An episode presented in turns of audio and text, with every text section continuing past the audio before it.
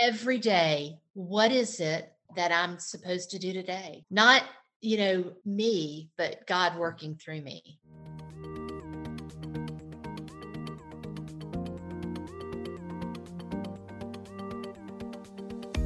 This is not your mother's middle age. No longer is waking up each day, living the wash, rinse, and repeat cycle acceptable. We have the life lessons, the relationships, the wins, and the losses with which to navigate to our highest self without hesitation and without fear leading the way. We have been there and done that, and so we have so much to offer the world and each other. So join me on this journey speaking to ordinary women doing extraordinary things for new insights, new ideas, new medical breakthroughs, and new life lessons. You will be inspired to find your best life here and now. My name is Wendy Charles McGuire, and this is your Second Wind podcast.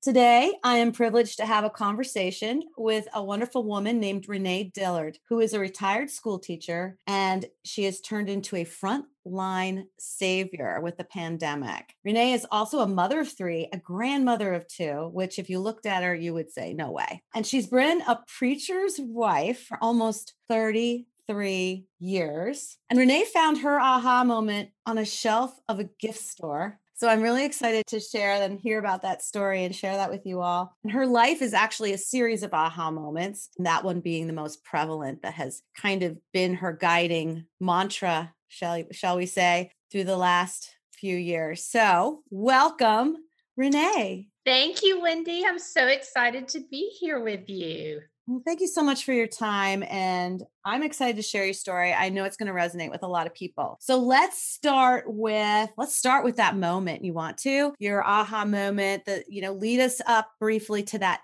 that moment in that store. Well, my husband always takes a group of people to Guatemala every year on mission trips. And he's always wanted me to go, but I haven't ever gone. I um I always say I'm the prayer and I'm the sender. You go, and I'll pray for you. And so last the summer of 2019, I said I would go and I would help with the medical part of the mission work. And so 80 people were going. There was everything around the church was geared towards this mission trip in Guatemala, where they build houses and then they would have the medical team for the first time. So I went to spend a few days with my mom in Savannah. And once I got away from all the hubbub of Guatemala, of like getting the trip prepared, you mean? Oh, praying for it, getting supplies ready, getting everything organized. It's a really high stress event. And right. So well, not only is it people it fills my whole life at home. Yeah. yeah. And um, once I kind of got away from that, I guess I let anxiety and fear kind of take over. And I decided that I, I wasn't going to go. And I knew my husband would be disappointed, but I just, I didn't think I, I mean, I didn't feel like what could God use me for? Hmm. And so, as I was in this little store in Savannah, there was a plaque on the shelf and it was from Esther 4:14 and it said perhaps this is the moment for which you've been created. And it just it just hit me. Oh my gosh. You told me it jumped off the shelf at it you. It did. It was like what if this is the whole reason you're created to go and minister to these people in Guatemala? And I had to buy it. I bought mm. it and then I just kind of really took it to heart and I came home and I told George, I was like, I was going to not go. I said, but I'm going to go. Maybe, maybe this is the whole moment. And I didn't, I really didn't see any way God could use me because I've had back surgery. What could I do?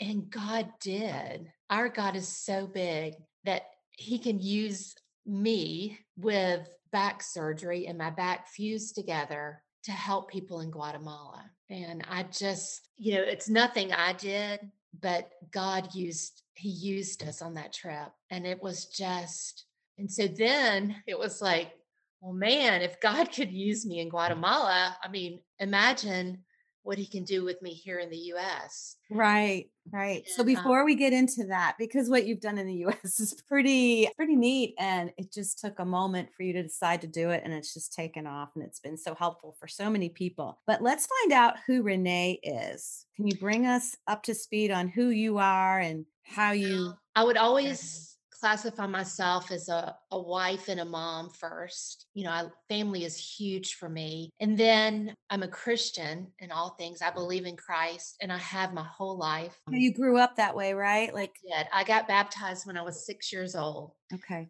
Um, I just, I've always been raised in the church. I've always, Didn't you tell me you could miss school but you couldn't miss church? I very rarely miss church. Huh. Very rarely. And even when I married a preacher, it's not like I started going to church more because I was always going. And I mean, I feel like mm-hmm. everything that I, every way that I was raised, prepared me for being in the ministry with my husband. And I was a school teacher for 32 years. And I always said that that was my calling because you don't go into school teaching to make money. Well, you Um, said you started out, you went to college. I went to college. My mom's a school teacher, and she, I grew up my whole life. You don't want to be a school teacher. You wanna- That's like my kids. We don't want you to go in the restaurant business. Don't do it. Yeah. Yeah. And so I went to University of Georgia, and I got a degree in business with emphasis in accounting. And so when I graduated from college, I was a public accountant for two years, and I hated every minute of it. So I went back to school and got a degree in education, and I just, it was my life.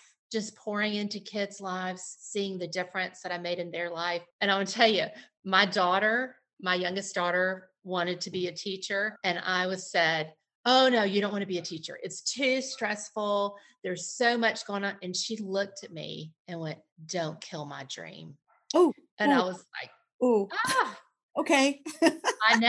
And it was like, I wish I had had the guts to say that to my mom. It would have saved me a lot of time in school. But I was like, okay. And she is, she's killing it as a fourth grade elementary school teacher. that is fantastic. But also because you decided to change routes, that's how you met your husband. Well, we met on a blind date. And he was preaching in a little church in Rincon, Georgia, right outside of Savannah. And our mutual, a mutual friend set us up. On our first date, he said, I don't really have time to date around because I'm so busy. I mean, I don't date for fun. So if you want to just date for fun, I'm not your guy. But if you want to get serious, I'm your guy. And in my head, I was going, oh, yeah, I'm ready to settle down and get serious. So oh we my God. basically decided on our first date that we were going to have a serious relationship. And that was at Thanksgiving break. And a week later, I finished school. We got engaged at Christmas and we got married in March So fast. So fast. On our honeymoon, I was like, I don't even know what you like on your hamburger.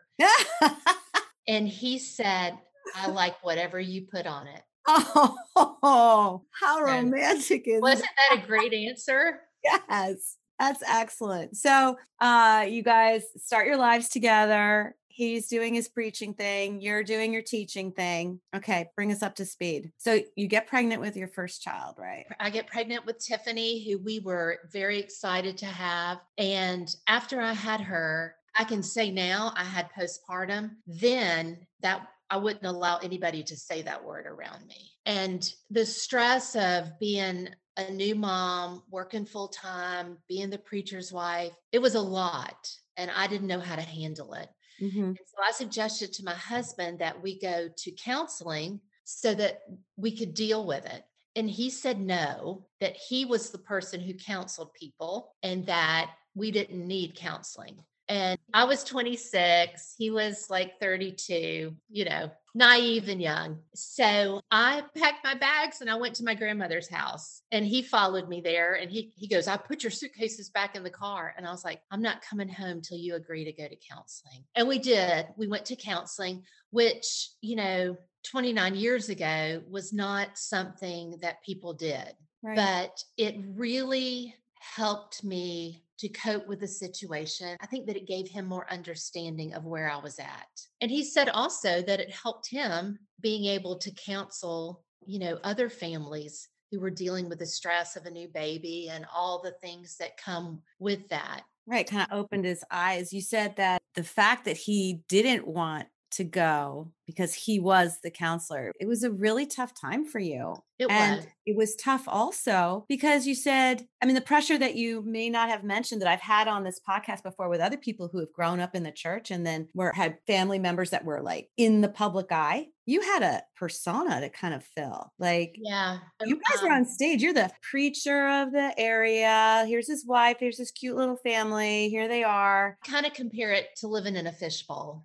Okay. Everybody knew everything that we did. And that's just the way it was. You were on display. You know, it was a small town. Everybody knew everybody's business. And, you know, it was like we led this perfect life, but nobody leads a perfect life. It's just kind of, you know, the persona that may now I can say 32 years later that everybody knows my life is not perfect. And I'm very open with my struggles only because I know that it helps people to know Right. there's, hey, oh my gosh, if she's going through it, then and she can make it, you know, it helps people. Right. I'm really excited for you to share the next part. You go along, and then there's a time when, well, how does that work? You have a time where you tell your husband, Yeah, I'm not going to church. I have the flu, but you didn't have the flu.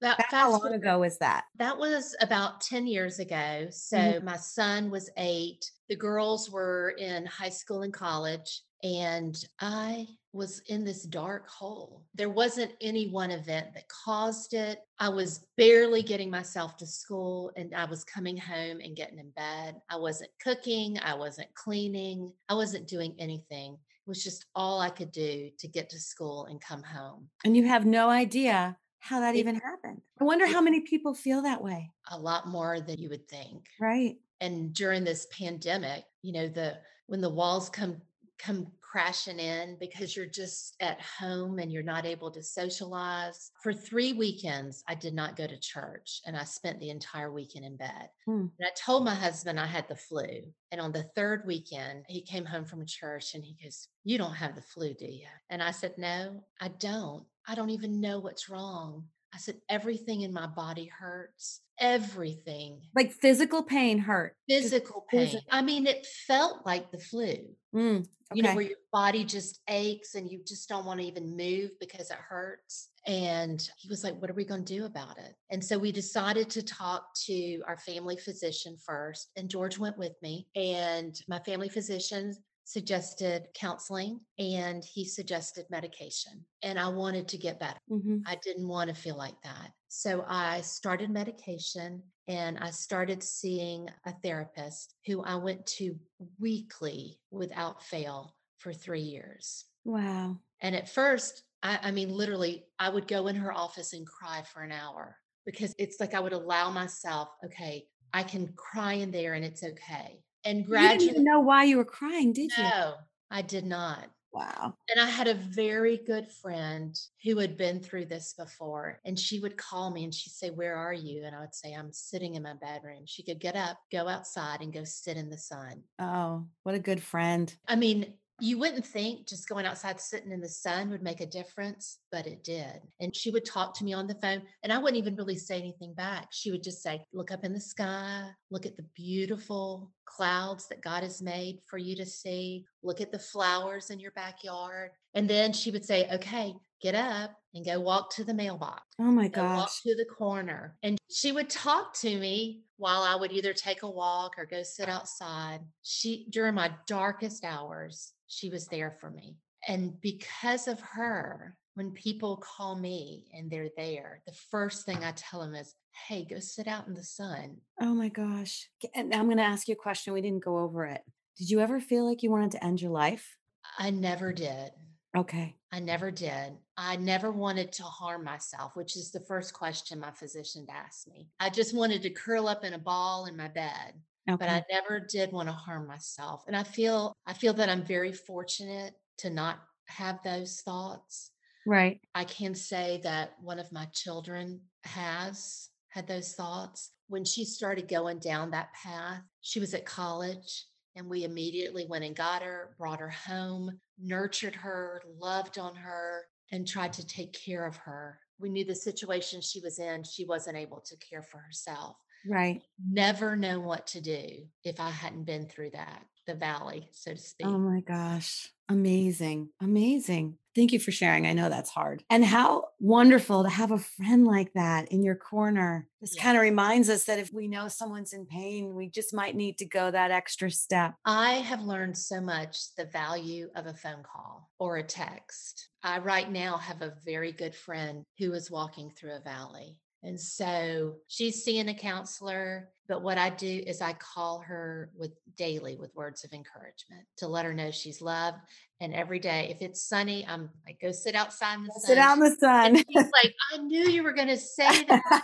Just the chair's already out there. I went, go sit in it. And we take walks together. We both, we FaceTime each other and she walks and I walk and we talk just, you know, so that she knows she's not alone. And I would have never mm. known to do that if I had. you not known how valuable it is. And I have a feeling that there's so many of us, and that's one of the things I'm trying to do as I surrender to the process of everything that's happening around me and listening to clues is when you get a name or an idea or something pops into your head, I reach out. So if it's the name of somebody I haven't even talked to in a while, I'm like, oh, there's a reason why I just thought of that name. And I'll tell you every single time when I follow through that phone call, that text, that email really was important at that moment for Oh, whatever reason Yes. whether it I- has to do with this podcast or they're going through something. It's been amazing. Does that happen for you? It happens all the time. The point that turned me, it was probably 15 years ago. And we had a new family in the church. It was a, a couple, and they had a little two year old little boy. And unbeknownst to us, she went and had some outpatient surgery. They were very private. And so they did not tell anybody. They did not have any family in the area. And I was cooking dinner and I was like, oh, I should call so and so. I just feel like I should call her. And my husband was like, oh, you should call her. But I was in the middle of cooking dinner and I had, you know, all the kids were at home. Life happened while we were eating dinner. I was like, I should really call her. And Oh, you got nudged again. yeah, George was like, You should, you should call her. And so I waited till after my youngest had had his bath and was in bed. And I called her and I said, Hey, how are you doing? And she goes, Awful. Outpatient surgery today and I'm bleeding. And I went, Oh my gosh, why don't you go back to the hospital? She goes, We don't have anybody to watch our son. oh, no way. And I went, We're on our way right now. We're on our way. So my oldest daughter was old enough, you know, to stay with the younger. So we went to her house, got her son, and she went to the hospital. They ended up admitting her. But Oh my gosh. that was the turning point for me where if I feel like I should call or text someone, I say it verbally to my husband if he's with me, and then I do it. And I, I tell him because now he's like, stop what you're doing and call him because I I know that, you know, it's not God going, you need to call Susan. But when I feel like I should call somebody, now I do. That is such, I think that's a really good takeaway for everyone, especially now, and especially women. Oh yeah. We, we, we're intuitive beings. That's why we're wearing the woman suit. We're down here to do all this stuff for whatever reason. Yeah, have you not heard that? You get to wear the woman suit when you're deciding about coming back down to this planet. That's what one person told me, and I just loved that. Yes, the woman said, suit. Does make me better than my husband. I'm only kidding. I'm only kidding. so that was that was a great story, and that's really good stuff. The matter. So here we are, and you are doing your thing, living your life. Everything's great. Everything's good. You're teaching. You're on medication. You feel good, right? Yes. Life is good. And then all of a sudden, you're getting. You're planning on retiring from teaching, correct? 32 years. So take us through that. and um i you can retire at 30 years with full benefits so i wasn't ready and so i taught 31 years and then my son is a senior this year 2021 and so you know i was like i could spend more time with him so last february of 2020 I decided I would retire. And I went down, I signed the papers. They gave me the pen, Teacher Retirement of Georgia. And I was so excited. And then a month later, the whole world shut down. Yeah, explain what you were doing. How you getting the kids On- from gym on class. March the 12th, it was a Thursday. The last Uh-huh. thing in the day in fourth grade at Canongate Elementary, where I taught, fourth grade had specials PE, art, music, and my class was in PE. And PE is the furthest away from our classrooms. I pick them up 220 and they have to be on the bus at 225. So literally, I've got to take them all the way across campus, get their book bags, and get them in line for car line, bus line. And so that's always the one day of the week where we're rushed. Mhm. And so it's like, come on, get your book bags. Let's go. We got to line up. And so all I was doing was just rushing them, rushing them. I didn't hug anybody goodbye. I didn't tell anybody have a have a great afternoon, go outside and play. I didn't get any of that day. Put them on the bus and that was it. That was it. We got the email that night that school was closed the next day. We thought, you know, it was Friday for a day. And then it mm-hmm. went to, okay, it's going to be two weeks. Oh, I remember that. Yeah. And then for the rest of the year. And so it's, there was no goodbye. There was no, and then, you know, my principal was like, well, we'll have you back next year. We'll have a little goodbye party. They don't allow anybody in the school, just the teachers and the student. It was so abrupt. And I really, you know, I'm a planner. Teachers are planners. You know, you've got to, Right. you're planned and then you have plan B and plan C. And I, I had no plan. My plan was to finish out the year. I was supposed to go on a great retirement trip with my friends. We were Oh, we had saved all year. We're going to Greece. no. way. Yeah. Oh, no. And it all stopped. Uh, Everything stopped. And so all of my plans were gone. There was and now all this work, this 32 years of dedication, where you would at least get like some kind of a send off, some kind of a, hey, we appreciate you, even though you don't need that, right? But you kind of want to have like a formal memorialization of, okay, I'm moving on to the next Well, chapter. I'm it's like- close the book. You did a great job. You know, it's the ending of this chapter of your life, and you're Mhm. going on to something else. And, you know, it's kind of, I see that in my son now, his senior year, that chapter's ending. And so many people are like, What are you going to do next? What are you going to do next? And he told me, He goes, Mom, I'm 17. I don't know what I'm going to do next. And what options are there? There's nothing is like it was. Right, You can't just say, right. I'm going to go do a year abroad. You can't just say, oh, I'm going to go over here. I'm going to go to this school. You don't even know who's in session, how you're going to do it. Yeah, I don't envy that at all. So here you are, pandemic's happening, so uneventful. I guess I'm automatically retired now, right? Yeah. And so you decide you're going to go grocery shopping. I'm in Walmart and I have on my mask and it's like the first week of April. So, I mean, it, we're like two weeks into the pandemic. And we have several doctors and nurses who go to our church and, you know, they're freaking out Oh, were they? because the hospitals, you know, the, nobody knows how to deal with this. They're working through their entire shift, no breaks. Renee, is the church still open at this point? I don't know. Were you guys still able to be open? We never closed. Oh, wow. Okay. We never closed. George always, he goes, I'll be dead before the doors of the church are closed. Oh, wow. Okay. So he is now, there were times when it was very low, but we've always had uh, online present. And so he always online sermons. And so sometimes maybe it was just the band and George. mm-hmm. Mm-hmm. So Kept it going. he did keep going. And even we had to quarantine in the middle of July. He preached from the house. Okay. He preached you- from the house.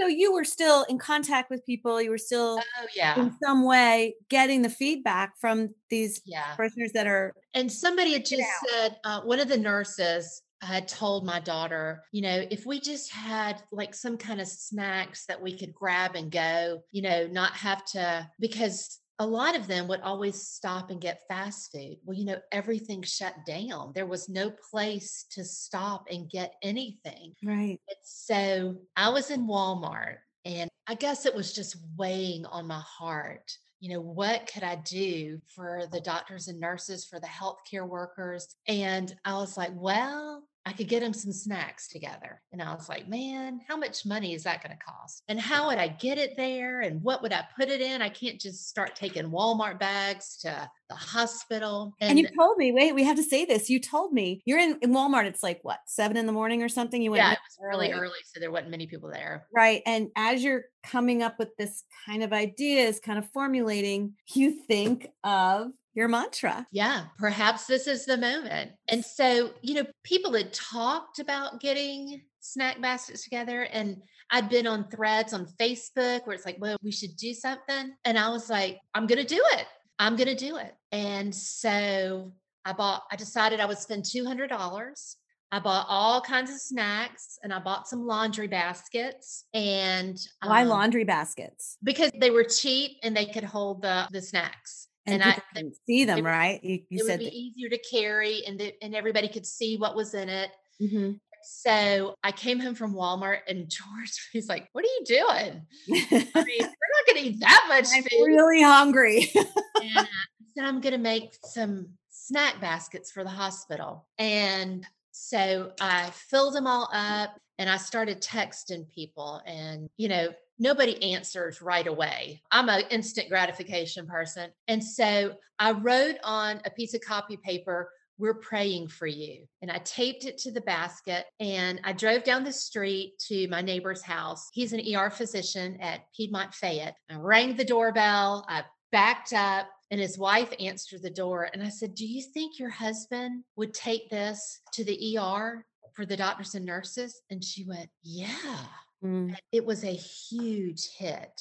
So the next thing I did, I contacted a nurse, Noon at Piedmont Newnan, and I asked her if she would take it in. I said, Would you take in a snack basket? She was like, Yeah. And both of them were so excited. And they just said their coworkers were so happy. So I had four more baskets. So I took pictures of them and I said, Hey, I'm delivering these snack baskets to our two hospitals, to our healthcare workers, because I have friends in Coweta and Fayette County. And I said, if you want to help me on this, I'd love for you to help me. Just let me know. And I didn't put any way they could give money. That just said, let me know. And so people started texting me and messaging me on Facebook.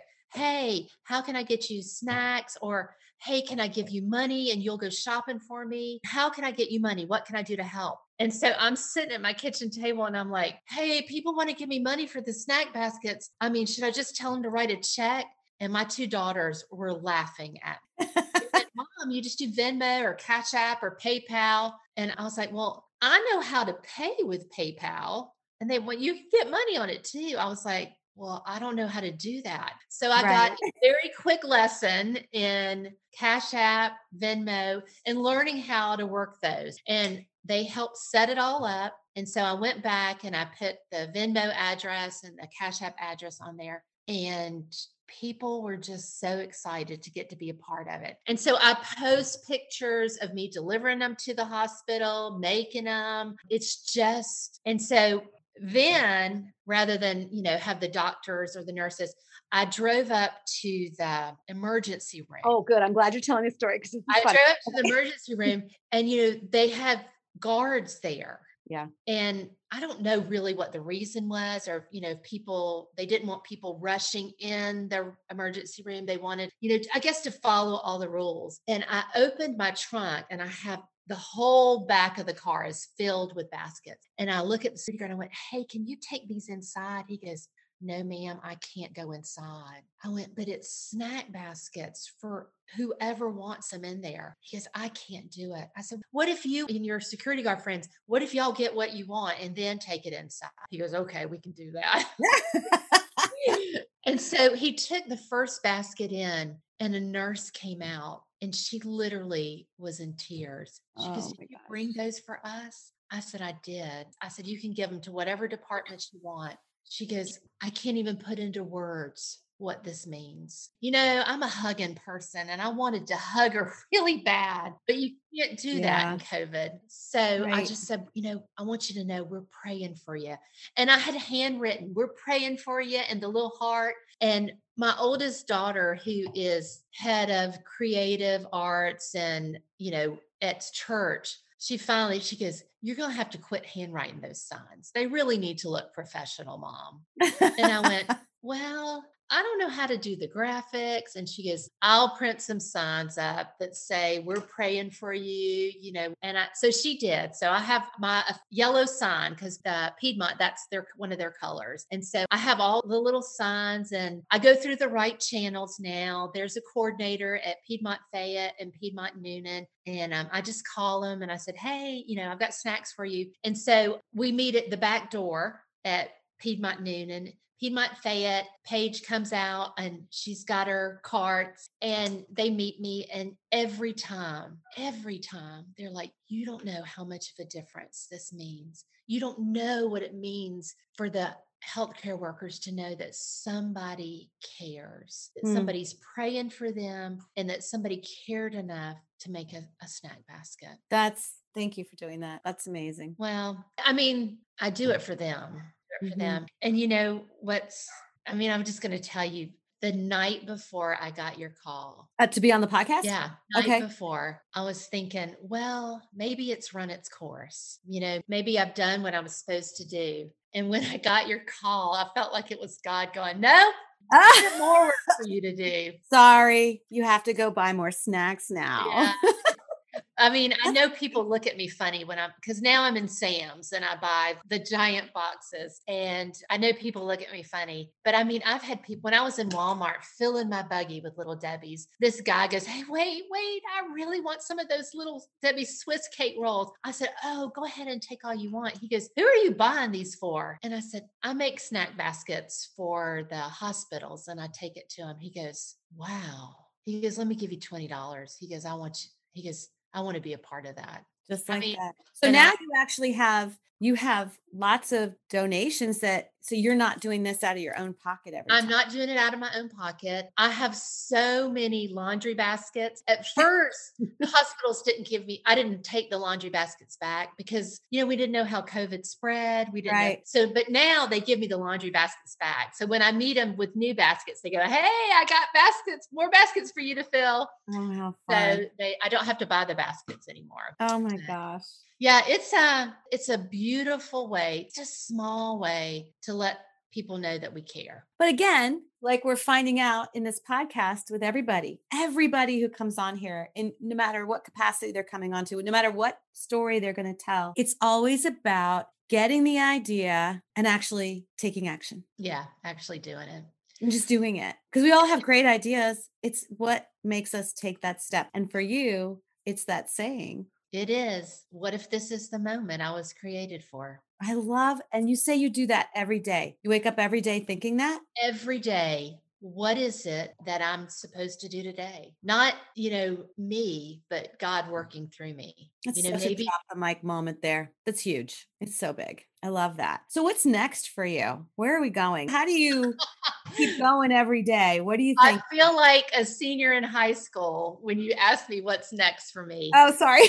because I originally was I was like, oh, I'm going to volunteer here and I'm going to volunteer, you know, with, and everything shut down in the pandemic and I couldn't go volunteer. And so uh, what I found myself doing was I was hanging out at the church and somebody needed to organize the food pantry. Who's in charge of the food pantry? Now, I don't know.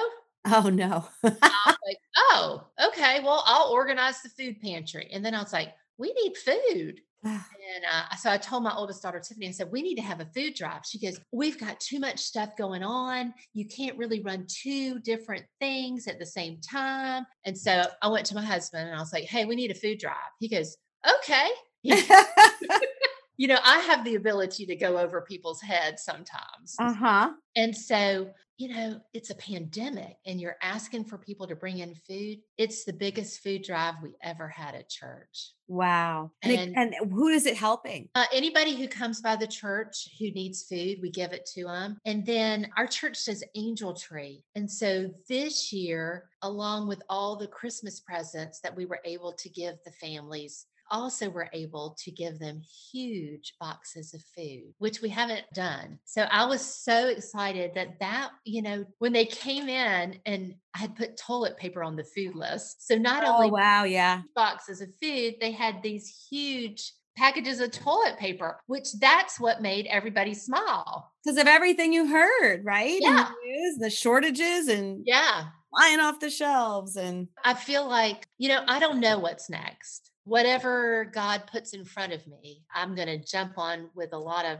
I guess, enthusiasm and excitement. you're open I'm to whatever. I'm open. I can tell you, I have time, which is a great asset I didn't have before. Our church sends out a prayer list of people who we need to pray for. I'm able to pray for them. Oh, neat. I'm able to pray for them. Uh, I'm able to to do Bible studies. I have the time. I have the luxury of being able to just get in God's word like I never have before. I'm able to spend time with my grandchildren. Tomorrow, I am going to cook four meals for a family that had their baby eight me- weeks premature because the mother came down with COVID. Oh my gosh. And think of that. Yeah, I'm going to make all these. I'm going to make a meal for them tomorrow night, and then we're going to make frozen meals so that they'll have them in their freezer. And it wasn't my idea. My daughter, who's a school teacher, it's her assistant principal, and they did a meal train, Mhm. but people only signed up for four nights. Oh. And she sent a text to my other daughter and to me, and she said, Hey, can we make food? And I used to say making casseroles was my gift Hmm. Because I didn't feel like I really fit in any category. You know, what's your gift from God? And I was, you know, I don't know, but casseroles make you a casserole. Like a mean casserole. And I, you know, because George is the preacher, I always know when a family has been in the hospital or when there's an illness. So I know when they need a casserole, even if they, most people never would ask, Mhm. but you know, food is always a need. And so we were like, yeah, let's make some frozen casseroles. Let's make some dishes. And because Alexis, she goes, that's not my greatest gift. She goes, but uh, I know where I can get casseroles. And Tiffany and I are like, yep, we'll be, we'll do it. Oh, that's so wonderful. Oh, I bet you make a really delicious casserole as well. I always have the ingredients. So, and I'm also going to make some cupcakes because who doesn't need a cupcake? Who doesn't need a cupcake? I love that. Can you share with us the mantra one more time? It is Esther 4:14. Perhaps this is the moment for which you have been created. That's amazing. Renee Dillard, how can people find you? I am on Facebook at Renee Dillard. And uh, if you want to friend request me, I will accept you. And, you know, I guess that's really the way most, I don't have a website or anything. I'm just a regular person. You are an ordinary woman I doing am an extraordinary things, which is exactly what this podcast is about. And you're living your best life and you listen to the aha moments and you found your second wind by doing something you really didn't want to do. You know, before this podcast, I did not know who you were. And when I read, I read it out loud to my husband. And What, wait, wait, wait, wait. What were you reading? the what you sent me, the the face, the the cover page for Oh, your okay. My little, hey, welcome to the podcast. and I I was like, oh my gosh, it's me. me." and then I was like, there's other people out there like me. Yes. It's like you finished your career, you finished what was expected of you, you've raised your children, and what are you going to do now? And so I don't really, it's not, there's not a plan for the next 30 years, but I am so open to whatever God has. Oh, I love it. Thank you for saying that. Yeah, it's the what's next. How Yeah. can we live our best lives, serve others in that, Yeah. and be fulfilled and find our soul's purpose? Yeah. And it looks different for everybody. It does. And that's what And- I'm sharing. It looks different every day. And every day. Yeah. Yes. And thank you so much for everything you're doing. I'm sure you will see some more donations coming your way. We're not out of the thick yet. I'm hoping we are soon, but you've already transferred what you're doing into the food pantry at the church. Like it's sort of, it kind of fell in Yeah. line there. Oh, yeah. It's, So I see you doing that for a while now. You'll probably have that going. Mhm. Some, something with food, always. Always. Always. So thank you so much for your time today. and Oh, thank you for having me. And for sharing. I appreciate that. And until next time, breathe in your second wind.